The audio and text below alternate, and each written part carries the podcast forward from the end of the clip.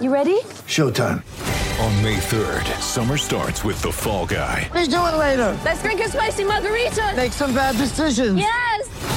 Audiences are falling in love with the most entertaining film of the year. Fall guy. Fall guy. Fall guy. That's what the poster said. See Ryan Gosling and Emily Blunt in the movie critics say exists to make you happy. Trying to make it out? Because nope. I don't either. It's not what I'm into right now. What are you into? Talking. Yeah. the Fall Guy. Only in theaters May 3rd. Rated PG-13.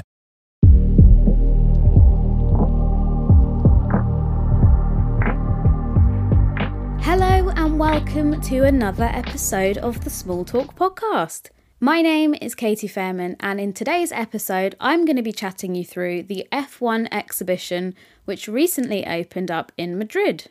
Now, I travelled to this event. I went to a media day. I paid for it all myself. This isn't like a gifted trip or anything like that. It's just me being a super curious F1 fan and seeing what this exhibition is all about. So I thought I'd talk you through it on a podcast. And I'm not going to go into every single little detail. I'm not going to tell you about, I think it's 350 or over 350 exhibits that they have there at the exhibition. Don't worry, I'm not going to detail every single little thing that's there. I want to leave some stuff to the imagination and maybe a bit of a surprise if you decide to visit it yourself. But this is going to be a general chat about the key features of the exhibition and whether it is worth your time to go and visit it. Now, before we get into the actual exhibition bit, I've just got to say, I really romanticize sometimes the idea of flying and traveling. I haven't been on a plane in nearly a year, and although I've got lots of really exciting projects planned for 2023, I forgot how much of a pain it is. My flight to Madrid, absolutely great. I arrived at the airport in good time. I had the strongest Aperol spritz of my life in the airport Wetherspoons, you know, keeping that glamorous lifestyle going. Get to my gate, get on the plane, lovely flight, arrive, super. Okay, like it was no problem at all. Coming back, however, oh my god, what a nightmare. The flight was already delayed by quite a bit, but when we finally got onto the plane, we were told you have 15 minutes to get everything like people in seats, bags at the top and stowed away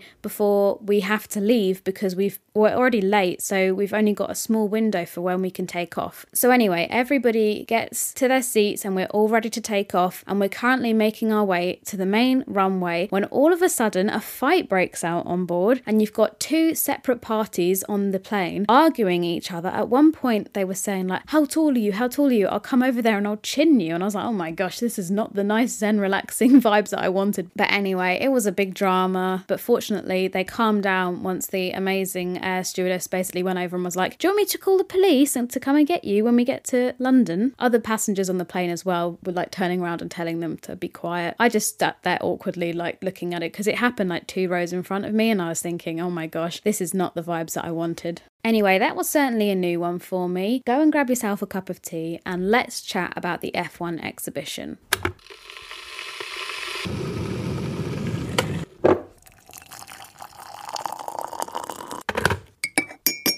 Okay, hopefully you have your beverage of choice nearby. And actually, talking about beverages, I've got my cup of tea next to me here, and it reminds me of probably the most controversial thing or like the biggest social media thing from the F1 exhibition, and that was this blimmin' mug in the gift shop. Okay, I uploaded a photograph of this to my Twitter, and basically, it's a mug that's being sold in the F1 exhibition gift shop, which has got a piece of Team Radio on it, and it's Toto saying, No, Michael, no, which obviously is a clip from the 2021 Abu Dhabi finale. Still triggers a lot of people online, and you know, I'm not going to say that you can't feel a certain way because it was an absolutely devastating and like pivotal point in the championship's history. Like, I'm not going to go into it on a freaking podcast, okay? But anyway, I saw this mug in the gift shop and it was alongside ones of like Carlos saying smooth operator. I think that was one from Fernando that said every time you have to leave the space. And then there was this no Michael no one. I looked at it and I kid you not, I said, fuck off. Actually, fuck off. Sorry if this is going to have to be marked as explicit, but I saw it and I literally could not believe my eyes that they had put this on a mug and sold it in the gift shop. Clearly, though, they know the market of the Spanish fans. The Spanish fans are probably going to buy it. I decided not to buy one because I thought I do not need that in my cupboard. But But anyway, this mug freaking went mad on social media, and I put a laughing face next to my tweet because I was just in complete disbelief. They were selling this in this gift shop, but people have misjudged it and think that I'm like laughing at the whole situation. That's not the case, but uh, I'm still absolutely gobsmacked that they're selling that. The F1 exhibition isn't necessarily put on by Formula One, it's done by kind of a third party. I'm still amazed that that's been given the green light to be sold in that gift shop. Whether it will still be there or whether, you know, Formula One might say to take it down and that kind of stuff, I don't know. But that was certainly like something that I saw in the gift shop and was like, oh my gosh, wow, they've actually done that. That's insane.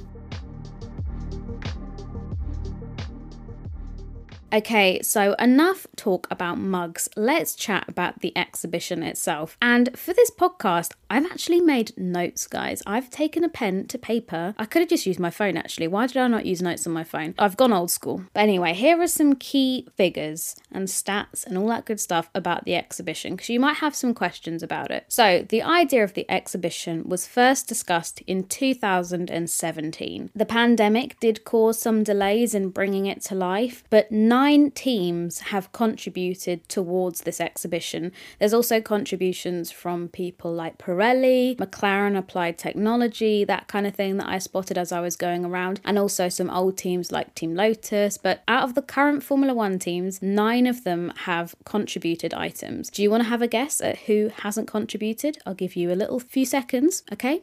You good? The team that hasn't contributed anything was Aston Martin. And I'll be honest with you, that's not the team that I was expecting. So, the reason for that, and this is what Tim Harvey, one of the creators of the event, said was their reasoning, is that when they approached them about putting pieces in the exhibition, they said that they were focusing so much on this next step in their Formula One career. You know, they, we keep hearing about this five year plan from Lawrence Stroll and all this kind of stuff that they didn't want to donate any items to the exhibition. And like Tim Harvey said, fair play to them because because clearly they are doing well and they're successful so far this season.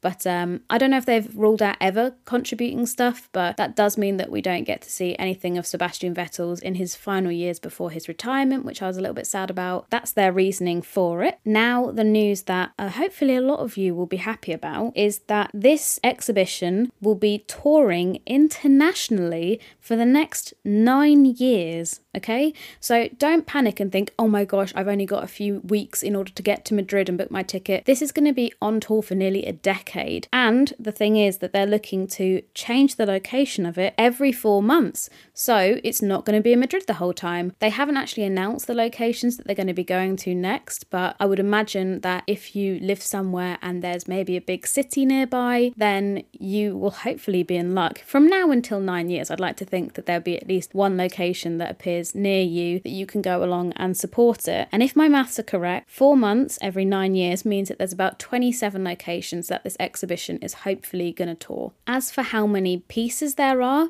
they say that there's over 350 items in the exhibition. As well as the items, there's also three hours worth of new films which have been made specifically for this. And to be fair, I um so let me give you some context. When you walk into the exhibition, you were given a headset which has kind of like an infrared remote control attached to it, and at certain points there are these areas that you zap your remote at, and then it will play what the video is showing. So you will be able to hear, I don't know, Stefano Domenicali talk about something, maybe Pierre Gasly, he's got like a sort of mini dock that's in one of the rooms. So yeah, you basically go along zapping these areas and you can hear what's going on on the screen in front of you. So I think that's really cool. And there were so many things I wanted to sit and listen to in all of its glory that actually you probably could listen to all three hours of the thing, but you might need to make a proper day out of it. And I don't know if they'll shuffle people along. Like if you just stay in one area for four hours, it might be a bit much, but there's so much for you to absorb and take in. Um, and I wanted to like listen to and watch every single film that was there, but it was pretty impossible. One film actually that stood out to me was, well, there were two actually. The first one was this one I was telling you about, Pierre Gasly. So his Monza winning Alpha Tauri, so his AT01 is in the exhibition and you can see it and it looks as stunning as I would expect it to be. But he actually does an exclusive mini doc for this exhibition, and we hear from his mother, we hear from his father, and he's kind of documenting his love for karting and how he fell in love with that to then getting to a position where he won a Formula One race in Monza in 2020, 2020. I always get those years confused because we had so many random Monza winners. But yeah, when he won that race in 2020. And it was a really lovely interview and very wholesome and very emotional. And I would really implore you to, to watch that. The next one, though, was all about Michael Schumacher. And guys, Mick narrated it, and I was like, oh my gosh, this is so emotional. Hearing Mick talk about his dad always sets me off because you can just tell he's so unbelievably proud. And uh, yeah, that's a really beautiful thing that I suggest you watch. It's in um, one of the rooms, which I think is called Drivers and Duels, and it's the one that you might have seen pictures of on social media where it's got like a wall of helmets behind it. And so, yeah, those two documentaries actually play back to back. The one of Mick talking about his dad there was a piece that he said in it that was like he made the podium his home. And I don't know, something about that sentence just really, I found really warmed me. And yeah, it was a special documentary. It's one of those ones that as soon as it started playing, I was like, oh my God, it's Mick's voice. Oh God, this is going to make me cry in a public exhibition. This is not good. But I'm an emotional girl. I cry at adverts on the TV. I'm going to cry about something like that. Talking about things that made me emotional, and I promise you, I'm not just a blubbering mess the whole time, was Romain Grosjean's burnt car, which was from the 2020 Bahrain Grand Prix. I've said on this podcast before that the series of events like his car being on fire, the fireball, everything that led up to that and after that, I still find really traumatic. And I don't care if people say, oh my God, you're such a baby. But seeing his actual chassis of the car in the survival cell was really like spine tingling and actually very eerie. It's like a really insane centerpiece to this room, which is all completely dark. And the only things that feature in this section is a video showing the crash. Um, the car itself is in a glass cage because obviously it's a very valuable piece of kit which has actually been loaned to the exhibition by Gene Haas. Um, so he's the one that owns that piece of car. Obviously, it's a very sensitive piece as well because of all the shredded carbon fiber that's on the car. And if you touch that, oof, that is going to hurt if you don't have the correct protective equipment, but also to contain, I guess, any kind of fumes or things that are released from the car because it was on fire Anyway, I went to this exhibition actually with a YouTube content creator called Matt Amys. I have to give Matt a shout out on this because not only was he an amazing travel buddy to go with, but also he is going to be recording and releasing a video specifically about how Romain Grosjean's car went from the Bahrain accident into the F1 exhibition. And from hearing behind the scenes snippets, it sounds like it's going to be absolutely fascinating. So I suggest that you go and find him over on YouTube. I'll leave a link to his YouTube as well in this podcast description. But that's Matt Amys, surname spelled A M Y S. But yes, he's going to do such an interesting video. I know it. His videos are always top tier. So go over and give him some love. The survival room, as it is titled, is kind of one of the rooms that is part of this exhibition. In fact, let's talk through the journey that you go on when you get given these funky headsets. So, the first thing you go into is Once Upon a Time in F1, and that kind of documents every decade of Formula One, as well as some iconic characters in the sport like Bernie Ecclestone. They talk a bit about Enzo Ferrari, Ron Dennis, Senna is in that list as well. But the archive footage that they've put together is amazing. And yeah, you basically travel through and see how Formula One has changed from the very first race in 1950, the first official race. Uh, there's even some bits before then of like old motor races that weren't officially Formula One and all that kind of stuff. But yeah, seeing it evolve is a really, really cool thing. You then go through to a room called the Design Lab, which is where Pierre Gasly's AT01 is situated. And this room I found super interesting because there are lots of things that are talked about as being part of a Formula One car,